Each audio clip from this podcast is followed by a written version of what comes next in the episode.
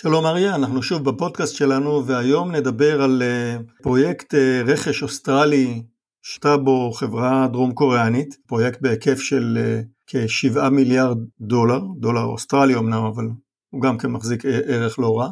החברה הקוריאנית, הנואה דיפנס שמה, תספק 129 נגמשים זחלים מתקדמים שיחליפו בהדרגה את הנגמשי הברדלס, ה-M113 שהאוסטרלים מפעילים אה, בצבא שלהם משנות ה-60.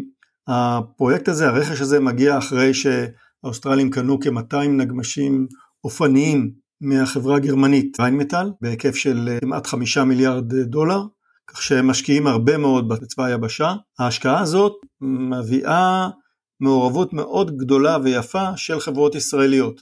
בפרויקט הזה ספציפית שנקרא Land 400 שלב 3 שזה 129 נגמשים הזחליים הקבלן של הצריח של כל מערכת הנשק בעצם למעט התותח היא אלביט מערכות או אלביט מערכות אוסטרליה שהיא תספק את הצריח מערכת הגנה אקטיבית מסוג חץ דורבן מערכת בקרת אש כוונות כל מה שצריך בצריח הזה זה פרויקט בהיקף של אה, כשניים וחצי מיליון דולר ככל הנראה אפילו יותר לכל כלי, כך שמדובר פה על עסקה בהיקף לפחות 300 מיליון דולר, עסקה יפה לאלביט, אבל אה, אלביט היא לא היחידה בפרויקט הזה.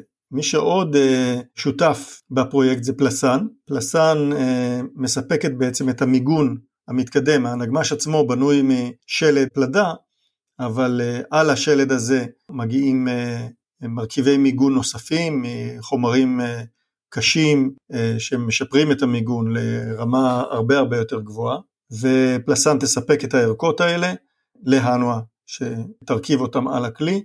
פלסן הקימה חברה באוסטרליה, פלסן אוסטרליה, שתהיה אחראית על הפרויקט הזה. החברה הזאת תרכז גם אה, פעילויות נוספות של פלסן במיגון של ספינות ומיגונים אחרים, כך שגם הם נכנסים לשם בהיקף מלא. מי שעוד לוקח חלק בחגיגה הזאת זה רפאל. רפאל תספק טילי ספייק LR2 לאוסטרלים. אלה טילים שכבר סופקו לנגמשי הבוקסר, הם ישולבו גם על הנגמש החדש.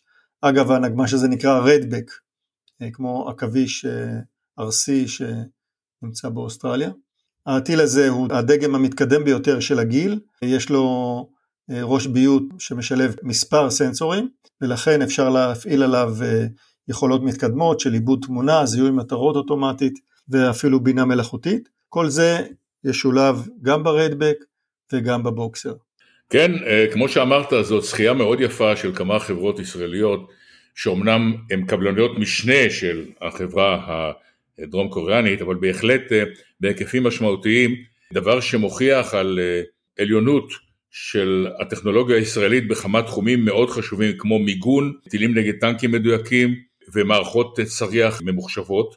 יש עניין גדול במערכות האלה, גם לפני המלחמה באוקראינה, אבל בעיקר אחריה, אחרי המלחמה הזאת, שלא הסתיימה עדיין, אה, יש עניין גדול בעולם במערכות נגמשים, גם גלגליים וגם זכליים, כמו שאמרת, צריכים מופעלים מרחוק, טילים נגד טנקים. אין ספק שהזכייה הזאת מביאה את התעשיות שמנית, רפאל, פלסן ואלביט, לקדמת העניין הבינלאומי, ואין ספק שהמערכות שלהם אה, תשולבנה גם בפרויקטים דומים שמדינות אחרות עומדות אה, לבצע בשנים הקרובות. בהקשר הזה צריך להזכיר גם את הנגמש הישראלי איתן, שהוא אמנם נגמש גלגלי, אה, שמונה גלגלי, אבל יש גם בו עניין רב, ואני שומע שיש מדינות שמגלות בו עניין גדול, היו בארץ משלחות שבחנו את הנגמש הזה, שהוא בהחלט נגמש מאוד מאוד מתקדם, גם בגלל הנגמש עצמו וגם בגלל המערכות שמותקנות עליו. אם לסכם, אז uh, לתעשיות הישראליות